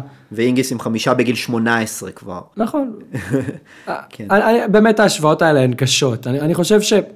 תראה, בסוף ההשוואות האלה הן נכונות כשאנחנו מסתק... מנסים להבין אה, מה הפוטנציאל ההיסטורי, כלומר, מה, מה הפוטנציאל גרנדסלמים של אוסקה בסוף הקריירה. וכרגע נראה שהיא במסלול טוב. באופן אישי אני לא חושב שהיא תגיע לסרינה, אני חושב שבשביל להגיע למספר של סרינה צריכים טניסאית עם רעב עצום אה, ויכולת אה, להמציא את עצמה מחדש שוב ושוב. אני לא לגמרי משוכנע שאוסקה היא ברמה של אה, סרינה. לסרינה יש מבנה אופי שאנחנו מכירים אותו לטוב ולרע, יהיו כאלה שיזכרו, היא טניסאית שמעוררת הרבה אמוציות גם לטוב ולרע מהסיבות האלה. אבל היא, פעם אה, אבא שלה, ריצ'רד וויליאמס, נשאל מי השחקנית היותר טובה. אה, והוא נשאל את זה כשלווינוס היו, לא זוכר אם שניים או ארבעה תארי גרנד סלאם, לא זוכר אם זה היה ב-2000 או 2001, ולסרינה היה גרנד סלאם אחד. והוא אמר, אה, וינוס, הוא אמר שני דברים. דבר ראשון, וינוס חובטת בכדור יותר חזק, שתדעו, אבל סרינה תהיה הטניסאית היותר טובה. ולמה? מכיוון שווינוס, אה, היא הייתה תלמידה כזאת שהיא מבינה את הכל מאוד מהר. בשיעורים היא תמיד מתקדמת בחומר, אבל אם יש משהו שקצת לא מובן לה, היא לא תתאמץ, היא לא תילחם כדי להבין אותו. דברים באים לה בקלות, ומה שלא בא בקלות לא בא. סרינה נושכת בך, נושכת אותך כמו בולדוג ולא מרפה, אה, וזה מה שיהפוך אותה בסופו של דבר לטניסאית יותר גדולה. העיקשות הזאת, הרצון המטורף הזה, התשוקה להצליח. אה, וזה איזושהי תכונת אופי שאנחנו פשוט לא יודעים אה, אם לאוסקה תהיה אותה, כלומר, אוסקה הולכת להתמודד עם עוד הרבה מאוד דברים בשלוש, ארבע, חמש, עשר שנים הקרובות, שאין לנו מושג מה הם יהיו. בין אם זה פציעות קשות שיגיעו מן הסתם, בין אם זה יריבות שילמדו אותה, אה, בין אם זה דברים בחיים האישיים שיפריעו לה, ועוד דברים רבים שאנחנו לא יכולים לצפות. והשאלה האמיתית היא איך היא תתמודד עם הקשיים האלה, כי כרגע הכל בא לה מאוד בקלות. וזה נעלם, זה, זה, זה בסוף, זאת בסוף השאלה. כן, אה, אני רוצה רק להוסיף שבנוסף לכל הדברים שאמרנו, היא, היא מתוקה אמיתית, היא כאילו ב... היא, היא, היא בסוג של בועה משל עצמה, וזה כל כך מקסים, כאילו, אני באמת אחת השחקניות, כאילו, היא, היא כאילו מצד אחד על המגרש, היא כזאת, אה, כן, כל כך מרוכזת בטניס שלה, ודורסת כשצריך, וכשזה מתלבש לה, אבל מחוץ למגרש, כאילו, לא יודע, בחיים לא תראה אותה מתווכח, מתווכחת עם שופט, למשל, והיא תמיד הכי תפרגן בנאומים, והיא... כן, מבחינתי אם אוסקה ואיגה סביאטק, שוויונטק, הן מדורגות ראשונה ושנייה בעולם לחמש שנים הקרובות, אני, אני מרוצה, אני קונה את התסריט כנל, הזה. כנ"ל, כנ"ל. מאוד אוהב את שתיהן. כנ"ל. אה, יופי, נו, לפחות משהו שאנחנו, אז, אז בנשים לפחות יש לנו את אותו טעם, כאילו, לפחות בזה. לא, לא, לא נכון, שנינו גם לא אוהבים את ג'וקוביץ'. אוקיי, כן. מאוחדים באהבה ובשנאה, באופן חלקי. טוב, אני חושב שאולי נעבור לשאלות מהקהל, נמרוד, מה אתה אומר? בטח, בוא נעבור לשאלות מהקהל. אני חושב שהיו לא מעט גם uh, בקבוצת הפייסבוק שלנו, מי שלא מכיר, uh, פודקאסט הטניס הקבוצה בפייסבוק, אנחנו מרכזים שם, uh, ועוד נמשיך לרכז, אני חושב שאפילו יותר אחרי אליפות אוסטרליה, מידע לגבי הפרקים הבאים שנקליט, מה הולך להיות שם, את מי נארח בפודקאסט, uh, וכולם מוזמנים uh, להצטרף לקבוצה, לשאול שאלות, להשתתף בדיונים. אה, חוץ מזה נשאלו לא מעט שאלות שנשמח להתייחס אליהן אה, גם בתגובות בעמוד שלי, נמרוד כותב על טניס, גם בקבוצת הטלגרם. אה, בוא נתחיל ארז, באיזו שאלה אתה רוצה להתחיל? אז קודם כל חלק מה, מהדברים כבר דיברנו עליהם, אז יואב, יואב כותב, אני מציע לדבר ולתחום את הדיון סביב חילופי השלטון. עכשיו, הזכרנו את זה קצת בתחילת הפרק. אה, אז הוא אומר, אה, אין דור שייקח את השלטון לידיו בזכות, אלא מקסימום בחסד הגיל. מעשית, ואני מאמין שרבים יסכימו, גם זה לא יקרה. יש לנו עוד כמה שנים של ג'וקוביץ' ונדל, הלוואי שגם פדרר, כך שהנושא חתום. איחלתי לצעירים בהצלחה. אז אני, אה, כפי שאמרתי בתחילת הפרק, אני נוטה להסכים עם יואב. מה אתה חושב? אה, אני תמיד מאוד מאוד זהיר בלחזות את העתיד, לנסות אה, לחזות את העתיד, אין לי מושג. אה, אני לא יודע, אני חושב שהם די דופקים על הדלת, אני חושב שאם מדוודב היה מנצח היום, אז היינו מדברים אחרת.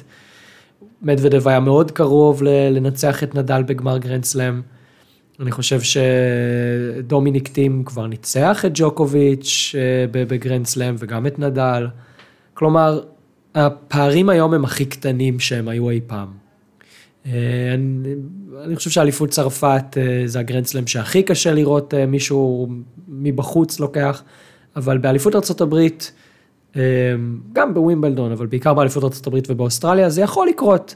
עכשיו, מה זה חילופי דורות? מה אנחנו מחפשים פה? אנחנו מחפשים עכשיו טניסאי שיסיים את העונה במקום הראשון ויזכה בשלושה תארי גרנד סלאם על חשבון ג'וקוביץ' ונדל, את זה קשה לראות, פשוט כי אף אחד מהטניסאים האחרים, אה, הרי גדולה, כלומר, האיכות של טניסאי נמדדת גם בהאם אתה מצליח בטורניר אחד אה, לנצח את הטובים, אבל גם באיך אתה משחק לאורך שנה שלמה. כרגע אף, אף טניסאי לא, לא מראה את היכולת הזאת אה, לככב לאורך שנה. אבל האם הם יכולים לקחת תארי גרנד סלאם? הם כן, אני חושב שאנחנו די קרובים לשם. אבל למה אתה אומר שאנחנו הכי קרובים? כלומר, במה זה שונה מתומאס ברדיך שניצח את פדרר בווימבלדון 2013, אה, US Open 2012, סליחה, או במה זה שונה מ... לא יודע, כלומר, היו שחקנים גדולים שניצחו את נדל, את ג'וקוביץ' ואת פדרר בעבר, ולא טענו שזה הם הכי קרובים, שאנחנו כרגע הכי קרובים שהיינו אי פעם. כלומר, מה בעצם השתנה? אני יכול להגיד לך מה בוחן המציאות שלי. ואולי זה בוחן מציאות קצת שטחי, אבל ברגע ששחקן ינצח שניים מתוך השלושה האלה בתוך גרנדסלם אחד, אז אני אגיד וואלה, זה באמת אינדיקציה לשינוי, אה, לשינוי אמיתי. אבל לא טים עשה את זה, ולא מדוודב עשה את זה, ולא ציציפס עשה את זה. אף אחד מהם לא הצליח לנצח את שניהם. עכשיו, כן, אפשר לזכות בגרנד סלאם גם על ידי לנצח את אחד מהם. אפשר גם בדרך נס לזכות בסלאם גם בלי לנצח אף אחד מהם, כמו ש... קרה לטים ב-US Open, שהוא פשוט ג'וקוביץ' נפסל, והשניים האחרים לא השתתפו. אבל האם יש באמת שחקן שיכול באותו גרנדסלאם לנצח גם את נדל וגם את ג'וקוביץ'? אני לא חושב שיש לנו שחקן כזה. אני כרגע. חושב שכן, אני חושב ש... תראה, זה, זה באמת הכל שאלה של אם והאם יכול וכולי.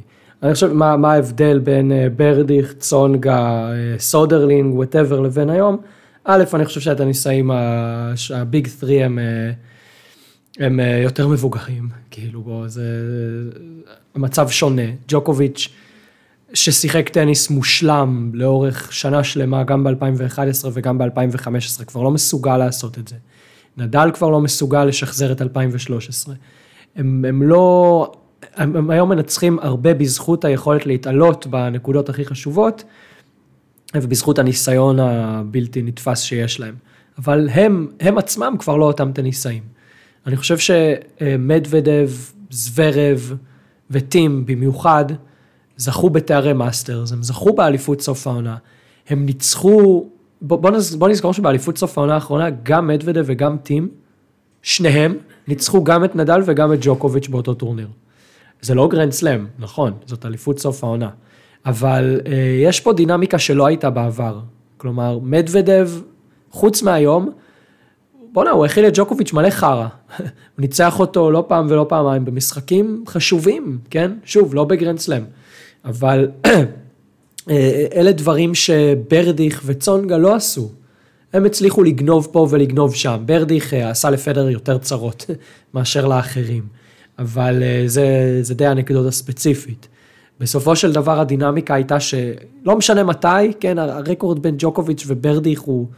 הוא מה, איזה 80 ניצחונות לג'וקוביץ' ו- ושניים לברדיך, אני לא זוכר את הרקורד, אבל זה בכלל לא המצב. טים, יש לו רקורד חיובי מול ג'וקוביץ' ונדל ופדרר במצטבר, נכון? מאז uh, תחילת 2019 או 2018 או משהו כזה. Uh, אז הגרנד סלמים זה כאילו החתיכה האחרונה בפאזל שחסרה. אבל היא הכי חשובה. לאורך השנה, נכון, היא הכי חשובה, אבל לאורך השנה, אה, איך אומרים, איך הם אוהבים להגיד ביורוספורט? They're knocking on the door. הם שם, הם דופקים בדלת. אבל הם, הם דופקים בדלת כבר שלוש שנים. Uh, רק טים, רק טים. מדוודב זה דבר די חדש, uh, וזוורב וציציפס, ציציפס משתפר, כן? עכשיו הוא נתן את הטורניר הכי טוב בחיים שלו. זוורב הוא עם הבעיות שלו, אבל בכל מקרה אני, אני חושב שהדינמיקה בסבב היא שונה ממה שהייתה. מדוודב, אם היה מנצח היום, היה עולה למקום השני בעולם. אנחנו לא, זו לא אותה סיטואציה שהייתה בעבר. עכשיו שוב, מה זה להעביר את השליטה? השליטה לא תעבור. לא, מדוודב לא ייקח עכשיו שלושה גרנדסלמים בשנה, כשג'וקוביץ' ונדל עוד משחקים. זה לא מה שיקרה. אבל האם הם יכולים לזכות בתארי גרנדסלאם? האם טים יכול לנצח את ג'וקוביץ' ונדל back to back באליפות ארה"ב? לדעתי התשובה היא כן. האם זה יקרה? האם מאוד סביר שזה יקרה? לא יודע. אבל יש לו את היכולת, ואני לא חושב שיכולנו להגיד את זה לא על ברדיך ולא על... Uh, כל הזמן עולה לי ברדיך וצונגה, אבל היו שם עוד כמה חבר'ה. סודרלי, כן. אה, טים היה הכי קרוב, ללא ספק, באוסטרליה שנה שעברה הוא ניצח את נדל והוא היה מאוד קרוב לנצח את ג'וקוביץ'. אה, והוא בן 27, בוא נזכור, כלומר, כמה ניסיון צריך היום בשביל לעשות את זה. אבל הם צוברים את הניסיון הזה, ככל שהזמן עובר, הם צוברים את הניסיון, והם הולכים ומשתפרים.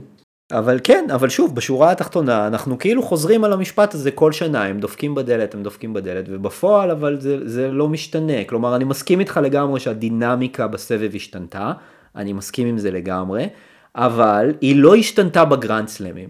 בגרנד סלמים אני לא חושב שהיא השתנתה. נכון, יש קצת יותר הפסדים של ה Big 3, אבל עדיין, אחד מהשני Big 3 האחרים נמצא שם כדי לזכות. כלומר, גם אם אחד מפשל, אז האחר כאילו מחפה עליו, אם נסתכל על שלושתם כרגע כ, כ, כצוות, אז הם, אה, הם צוות מנצח, הם צוות מנצח לגמרי, והמספרים מדברים בעד עצמם בסופו של דבר. כן, כן. אני חושב שזה קצת מוביל לשאלה שהיא ממש לוקחת אותנו off topic, אבל איכשהו היא, היא ממש חזרה על עצמה בקבוצת דיונים בטלגרם. עם מארי? עם מארי, כן. מארי כבר, הוא הפסיד השבוע אגב בגמר צ'לנג'ר, אם מישהו לא, לא עוקב אחרי קורותיו של אה, מארי. שבוע שעבר, שיחק, שבוע אה, שעבר, לא השבוע. שבוע, נכון, לפני שבוע הוא שיחק בצ'לנג'ר באיטליה והוא הפסיד בגמר לאיליה מרצ'נקו. אבל הוא הגיע לגמר, אה, עדיין מנסה, עדיין חשוב לו לחזור, ובעיניי זה די מעורר השראה. אבל נשים את זה בצד רגע. אני טענתי ש... אוהדי טניס אוהבים לחזור לאותם דיונים שחוקים. פדרר כן. או נדל ו Big 3 או Big 4. כן, זה מין אה, דברים שחוזרים על עצמם כבר אה, עשר שנים. אז אני בכל זאת אגיד על זה מילה, כי אני פשוט רואה שזה עניין הרבה אנשים. האם זה Big 3 או Big 4, אני אגיד את דעתי, ארז, ואז אתה תגיד את דעתך. אה, האם יש דבר כזה Big 4, ולדעתי התשובה היא כן, ואני אני, אני אנמק. אני, כשאני אומר שיה, שמרי הוא ראוי להזכיר את שמו באותה נשימה עם אה, ג'וקוביץ', נדל ופדרר, זה לא כי הוא באותה רמה כמוהם. אני חושב שהמספרים מדברים בעד עצמם, הוא זכה רק בשלושה תארי גרנד סלאם, הוא הפסיד להם אה, כמה, שמונה, תשעה גמרים. אה, הוא לא, הוא אף פעם לא הגיע ל, לרמה שלהם, הוא סוג של גרסה טיפה פחות טובה של ג'וקוביץ', גם מבחינת הסגנון משחק. אבל הטיפה הזה זה it amounts to 15 תארי גרנד סלאם. אבל הסיבה שאני חושב שה big four הוא מותג, כן, שראוי להשתמש בו, היא בגלל שהם במידה רבה אה, הכתיבו את רוח התקופה. אני חושב שאחת הסיבות, אגב, שפדרר הוא כל כך גדול באופן ספציפי, היא שפדרר קבע איזשהו סטנדרט זהב חדש בסבב. שמעולם לא היה, לא לבורג, לא בורג הצליח לקבוע אותו, ולא לנדל, ולא סמפרס, ולא קונורס, ולא מקנרו. אה, וזה הסטנדרט שאתה חייב, שכדי להיות טניסאי על, אתה חייב להיות טניסאי על במשך לא שני, לא שני טורנירי גרנדסלאם בשנה, וגם לא ארבעה, אלא כל טורניר שאתה עולה אליו, ולא במהלך שנה אחת, אלא במהלך עשור, במהלך 15 שנים. בשביל להיחשב לטניסאי גדול, אתה צריך להיות רובוט, לא אנושי. אתה צריך להביא את הטניס כמעט הכי טוב שלך כל שבוע. אחרת, אתה לא, לא, תהיה, ב, לא תהיה בשיח. בכלל לא, לא תגיע לשם. הוא, הוא הגיע, ופדר באמת ב-2004, אה, הצליח אה, לתת שם שנה שלא לא נראתה בעצם מאז מקנרו, ואז הוא נתן עוד אחת כזאת ועוד אחת ועוד אחת, כן? אה, ונדאל וג'וקוביץ' הצליחו איכשהו לשמור את הסטנדרט הזה, וזה מה שהופך אותם להכי גדולים בכל הזמנים, בעיניי ובעיני רבים. ומרי אה, הצליח אה, להישאר איתם במרוץ. כלומר, הוא לא הצליח אף פעם להגיע ממש לאותם גבהים, אבל בוא נזכור שמרי, כן, בעידן שהוא שיחק מול, מול שלושת הטניסאים הכי טובים בכל הזמנים, במקביל, הוא זכה ביותר תארי מאסטרס מפיט סמפרס, לצורך העניין. הוא הגיע להמון גמרי גרנד סלאם, הוא דורג ראשון בעולם במשך הרבה מאוד שבועות, הוא נתן אה, ב-2016 את אחת השנים הכי גדולות, אה, לא, לא יודע אם בכל הזמנים, אבל, אבל שנה מהאגדות, מול ג'וקוביץ', שבדיוק סיים לקחת ארבעה תארי גרנד סלאם ברצף. מארי הצליח לקחת המון תארים, לרשום ניצחונות על כל שלושת הגדולים אה, בטורנירי גרנד סלאם. ובמשך מבערך 2008, כשהוא עלה לצמרת, ועד 2016, כשהפציעות הכריעו אותו, במשך שמונה שנים הוא הצליח לשמור על ה golden standard הזה, של להיות טוב כל הזמן, כל הזמן להשתפר, כל הזמן להמציא את עצמך מחדש, כל הזמן להישאר בצמרת. אה, ובתקופה כל כך קשה, אני חושב שהוא בידל את עצמו מכל אחד אחר בסבב, ונכון שבשורה התחתונה, כן, זה, זה כל כך קשה, ש... וזה, אני פה בכלל, אני מלהג פה המון המון, סליחה מכל המאזינים שאני מדבר כל כך הרבה, אבל זה באמת, זה, כל כך הרבה נושאים יש פה. אה, אלון עידן פעם קרא לזה בטור, אה, ביטוי שאני מאוד אהבתי, אה, מוסר של רואי חשבון. מי שמסתכל רק על השורה התחתונה, רק על האם הוא, בכמה הוא זכה, כן? הוא זכה באחד, שניים ובכמה אחוזים וכולי וכולי, מפספס פה סיפור הרבה יותר גדול, כן? סיפור שבו טניסאי מצליח להיות כל כך טוב לאורך כל כך הרבה זמן, וכן, ג'וקוביץ' ונדל ופדרר היו יותר טובים ממנו, אבל הוא היחיד שהצליח לתת להם fight באופן הולך ומתמשך לאורך שנים רבות, אה, ולכן הוא הרבה יותר קרוב מבחינתי אליהם, מאשר לכל טניסאי אחר בסבב, והוא ללא ספק חלק מהדור הזה, מתור הזהב של הטניס, אה, הוא, הוא שייך שם והוא ראוי, ובעיניי לגמרי הביג פור. טוב, אני, אני, אנסה, אני אנסה לקצר קצת. אה, אני מסכים עם חלק מהדברים שאמרת, אני לא מסכים עם השורה התחתונה כלל וכלל. אני חושב שיש כאן המון עניין גם של טרמינולוגיה ושל אתוס. אז כאילו האתוס של הביג 3 זה שלושה שחקנים שהם אה, אה, בכמה וכמה רמות מעל כל השאר, בהישגים, בדומיננטיות, בהכל, לא משנה, כאילו לא נחזור עכשיו על כל הדברים שדיברנו עליהם. ו... ואני חושב אבל שמדברים עליהם אה, כביג 3 אז מדברים עליהם פחות או יותר כשווים אחד לשני. עכשיו כשמדברים על ביג 4 אז מדברים בעצם על, על גלגל רביעי שהוא גם כאילו אם אנחנו עכשיו משליכים את המשמעות של ה big 3 ל big 4 אז זה משתמע מכך שהוא באמת באותה קטגוריה כמוהם. עכשיו אני מסכים ש... אה, הוא היה הרבה מעל כל היתר, אבל הוא לא היה, לא היה קרוב אפילו לרמה של, של ה big 3, גם בשנים שהוא נתן להם fight. הוא לא היה קרוב במספרים, הוא לא היה קרוב בתארים, גם בשנים הכי הכי דומיננטיות שלו. ובגלל זה אני לא חושב שיש מקום לביטוי הזה. אני כן חושב שיש מקום ל... לה, לה, להנצחה של מארי כאחד מהטניסאים הכי דומיננטיים בדור הזה, בהחלט כן, אבל לבוא ו, ו, ולייצר איזשהו אתוס של ביג פור שהיו אה, שווים אחד לשני, אז, אז, אז אני חושב שזה לא המצב, כי הם לא באמת היו שווים אחד לשני, היו שלושה שהיו כמעט שווים אחד לשני, ואחד שהיה הרבה הרבה הרבה פחות. כן, שוב אני אגיד, אני, הטיעון שלי זה לא שהם שווים. אף אחד לא יגיד שהוא טוב כמו ג'וקוביץ', נדל ופדר, אבל אני חושב שכתיאור של הדור, של מה שהפך את ה... את ה-15 שנים האחרונות בטניס לכל כך מיוחדות, מארי אה, שייך לדיון הזה, אבל אה, בסדר, זה חשוב ששתי הדעות מיוצגות כאן בפודקאסט. לגמרי. אז אה, נמשיך, אוקיי, אז דיברנו על אה, נולה יעקוף את פדר במקום הראשון, וזה ג'מיל מבקש מאיתנו לדבר, והוא מבקש מאיתנו גם לדבר על אה, שבזכות הזכייה של נולה, רפה יישאר במקום השני, גם על זה דיברנו, ובעצם אה, המצב ה... הפסיכוזי הזה, שהחל משנת 2005, 24 לשביעי 2005, בשני המקומות הראשונים בעולם אחזו נדל, פדרר, מארי וג'וקוביץ' בלבד, אה, אז המצב הזה נמשך עד להודעה חדשה. כן, אם כי חשוב להגיד בהקשר הזה שאני מעריך שבמהלך עונת החיימר מדוודב כן יעקוף את נדל. אני חושב שזה קצת תלוי בשאלה אם, אה, אם אה, ירדו, מתי ירדו הנקודות. נכון. כרגע מדובר על מרץ, אנחנו אבל לא יודעים, הם כל פעם מעריכים את זה, אז כרגע כן. אני מתייחס לזה כנעלם במשוואה.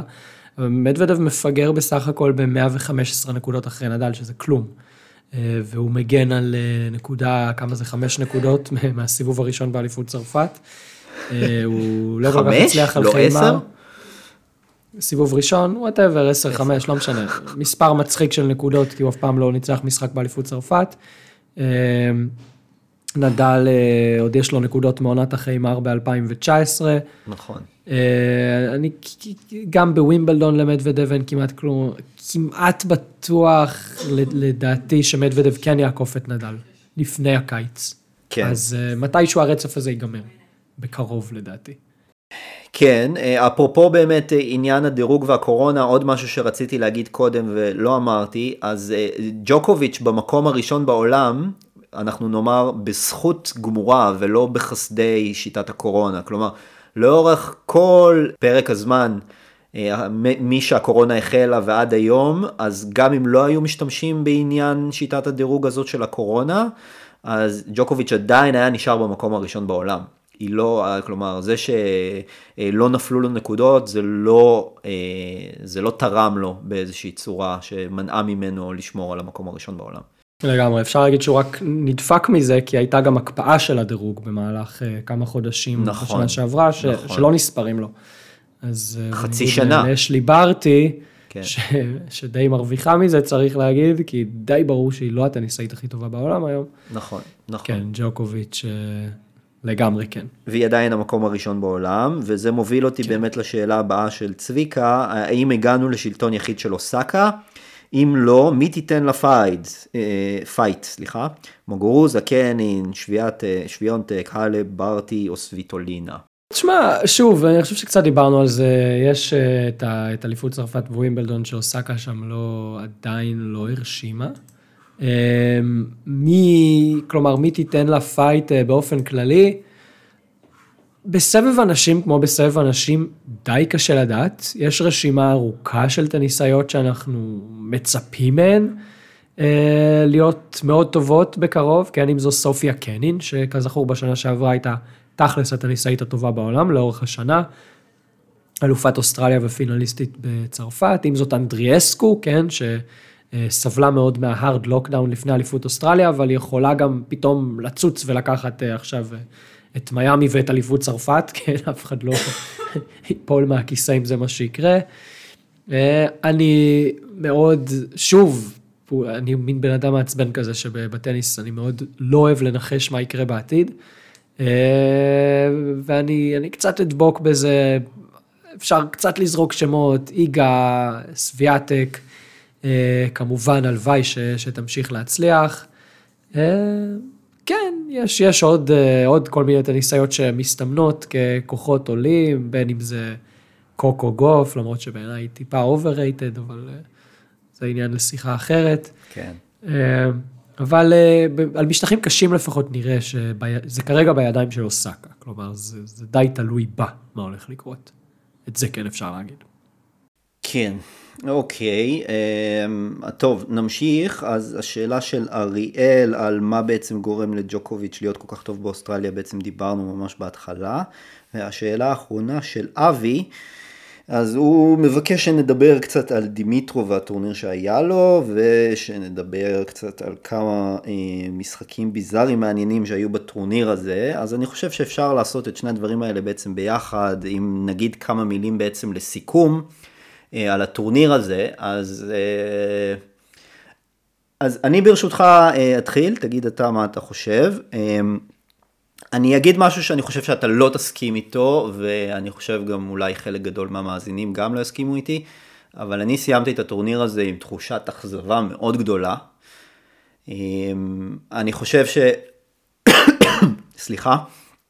אני חושב ש... הטורניר התחיל, התחיל טוב, התחיל מעניין, היו כל מיני משחקים מעניינים, אה, אבל אני חושב שהוא נמשך על הפנים, ובמיוחד בחצאי הגמר והגמר, כלומר, שישה משחקים בגברים ובנשים, שרק אחד מהם אה, אה, לא היה straight sets, אה, שזה אה, בריידי ומוחובה, כל השאר היו straight sets, גם הגמרים, גם החצאים. רבעי גמר שלא היו מעניינים במיוחד אה, להוציא אה, נדל, נדל ציציפס, אה, טובים, מעניינים סלאש טובים במיוחד, וזה בסופו של דבר המאני טיים של הטורניר, ואני חושב שבימים האלה קיבלנו, קיבלנו כמה הופעות מאוד מתות, וזה היה די מתסכל, במיוחד כי בתחילת הטורניר היה לנו דברים קצת יותר מעניינים. אה, אפרופו באמת מה שאבי ציין פה על קיריוס, אז כן, אז היה את הסיפור עם קיריוס ועם החמש מערכות מול טים. ו... והיה ל... ל... לישראלים את הסיפור המעניין של, לא, לא רק לישראלים, כן, חס וחלילה, ל... לכולם היה את הסיפור המעניין של קרצב, שהגיע פתאום משום מקום לחצי גמר, אה, וקוקינאקיס וציציפס לחמש מערכות, אבל, אבל חוץ מזה, אני מרגיש ש... ש... ש... שלא היה לנו מספיק מעניין בימים האחרונים של הטורניר. ספציפית לגבי דימיטרוב, אה, אבי, לשאלתך, אה, אני לא רואה איך ההופעה שלו כאן אה, מראה לנו איזה משהו, איזושהי אינדיקציה לעתיד. דימיטרוב הוכיח לנו שהוא סוג של wild card, כאילו הוא לא מצליח להיות consistent י. וגם בטורניר הזה הייתה לו הזדמנות גדולה, אבל הוא לא היה כשיר מספיק ככל הנראה, והוא הפסיד שם לקרצב בארבע מערכות. אז אני לא רואה איך זה מנבא פה איזושהי הצלחה אה, עתידית שלו ב-2021. טוב, אה, לגבי החלק הראשון, כן, אני, אני באמת לא מסכים, אני חושב שזה היה טורניר טוב. אין ספק שהיה אנטי קליימקס, כן, על זה אין ויכוח. אה, שמשלב חצי הגמר, כלומר, מה, מהרגע שה, שהתחילו חצי הגמר הנשים, הטורניר, בוא נגיד, ירד ברמה, אבל אני לא חושב שזה יוצא דופן, אני חושב שהרבה פעמים זה, זה משהו שקורה.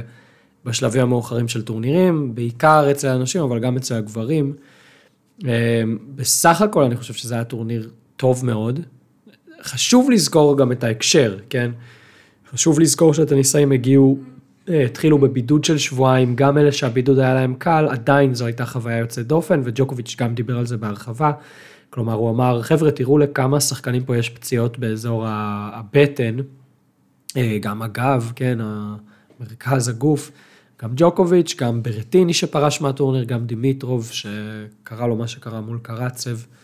הפציעות אה, השפיעו על הטורניר, על הכשירות, ה... כלומר הכשירות הפיזית של הטניסאים נפגע, וקצת טבעי שנראה את זה בעיקר בסוף הטורניר, אם כי אני, לא משוכנע שזה מה שהפך את המשחקים לחד צדדים. אבל אה, כן, סוף הטורניר הוא לא היה מדהים, אבל אני חושב שבסוף, אתה יודע, כשיש לך משחק כמו נדל מול ציציפס, שיש לך משחקים מול, אה, אה, כמו קיריוס מול טים. אז אני נשארתי מהטורניר הזה עם, עם טעם של, של, של, שהיה כיף, בסך הכל היה, היה, היה טורניר טוב בעיניי. זה גם נווה מדבר, כן, ב, בים של, שאין לנו כמעט ספורט כבר. בטח לא עם, עם קהל כמו שהיה במהלך רוב הטורניר, גם העובדה שאגב לא היה קהל, אה, יכול להיות שהיא השפיעה על, על התחושה שלנו, אם כי כן, היו, כן היה קל מחצי הגמר. אה, לא יודע, בכל מקרה, אני, אני כן מאוד נהניתי מהטורניר, הלוואי שהיו לנו משחקים קצת יותר טובים בחצי הגמר ובגמר, אבל, אבל אני סולח, סולח לטניסאים. ולגבי דימיטרוב, כן, אין הרבה מה להוסיף. אה, זה מין טניסאי ש... הלוואי, אני, אני חושב ששנינו הסכמנו שאנחנו מאוד אוהבים אותו. הלוואי, הלוואי. לגמרי. שהוא גם, אה, שהוא דמות מאוד חיובית מכל בחינה, גם הטניס שלו מאוד נאה לעין, הוא גם אה, עובד מאוד קשה, והוא גם אה, נחשב לאחד האנשים הכי נחמדים וצנועים בסבב. אה, אז הלוואי שיצליח, אם כי אני לא חושב שאף אחד מאיתנו תולה יותר מדי תקוות כן, ב, כן. בהשתלטות של, של דימיטרוב על הסבב. כנראה כן. ששיאו כבר מאחוריו. אה, כן, יש מצב. אז אבי, אה, לשלוותך הנפשית, אל תפתח יותר מדי ציפיות. טוב, אני חושב שסיימנו את אליפות אוסטרליה, וואו. כן, ארז, בתחילת הטורניר, אז אני, יצא לי כבר לסקר את הטורנירי גרד סלאם האלה בעמוד שלי, שבע שנים האחרונות, נדמה לי שעכשיו אני סוגר שבע שנים של גרנדסלמים, אה, כי העמוד נפתח במהלך טורניר במדריד ב-2014. ובשבילך זו פעם ראשונה שאתה מסקר באופן קרוב וצמוד גרנדסלם. ובתחילת הטורניר אמרת לי, אה, וואו, עכשיו אני, אני מבין למה התכוונת כשאמרת ש, שמסיימים אה, את הטורנירים לשון בחוץ. כן. זה שונה לעקוב אחריו כל כך מקרוב. לגמרי, לגמרי. זה אשכרה עוד עבודה. זה עוד כן, עבודה. כן. אבל נדמה לי שנהנית ארז, נכון? כן, כן. שורה התחתונה נהניתי מאוד, אבל אני מותש, אני לגמרי עם הלשון בחוץ. לגמרי, אז מה שכיף זה שיש לנו קצת פגרה. כן. יש עכשיו כמה טורנירים, כן, סבב הגברים ממשיך די כרגיל, סבב הנשים לא לגמרי, אמ, אבל יש לנו פגרה לטורנירים הגדולים הבאים, אבל אנחנו עוד נמשיך אה, בפודקאסט הזה לארח אנשים, לדבר על מה שקורה, ו- ולעקוב אחרי טניס. בהחלט, אנחנו נעשה את שני הדברים הללו, ואנחנו נמשיך לעדכן אתכם, כמו שנמרוד אמר בהתחלה, בקבוצה, אה, מה, מה צפוי, ואם אתם, יש לכם רעיונות או בקשות, תכתבו שם, דברו איתנו. וזהו, ואנחנו, אני ונמרוד עכשיו נלך אה, לנוח. אני לא אלך לנוח, אני אלך לערוך את הפרק, ואז אני אלך לנוח. צדיק, צדיק, צדיק. כן, וזהו חברים, ואנחנו נתראה בשמחות. אז תודה רבה לכם, לכל מי שנשאר איתנו עד עכשיו, ותנוחו גם אתם, ותאגרו כוחות מחדש, עונת הטניס רק מתחילה. תודה לך ארז. תודה נמרוד, כל טוב, להתראות.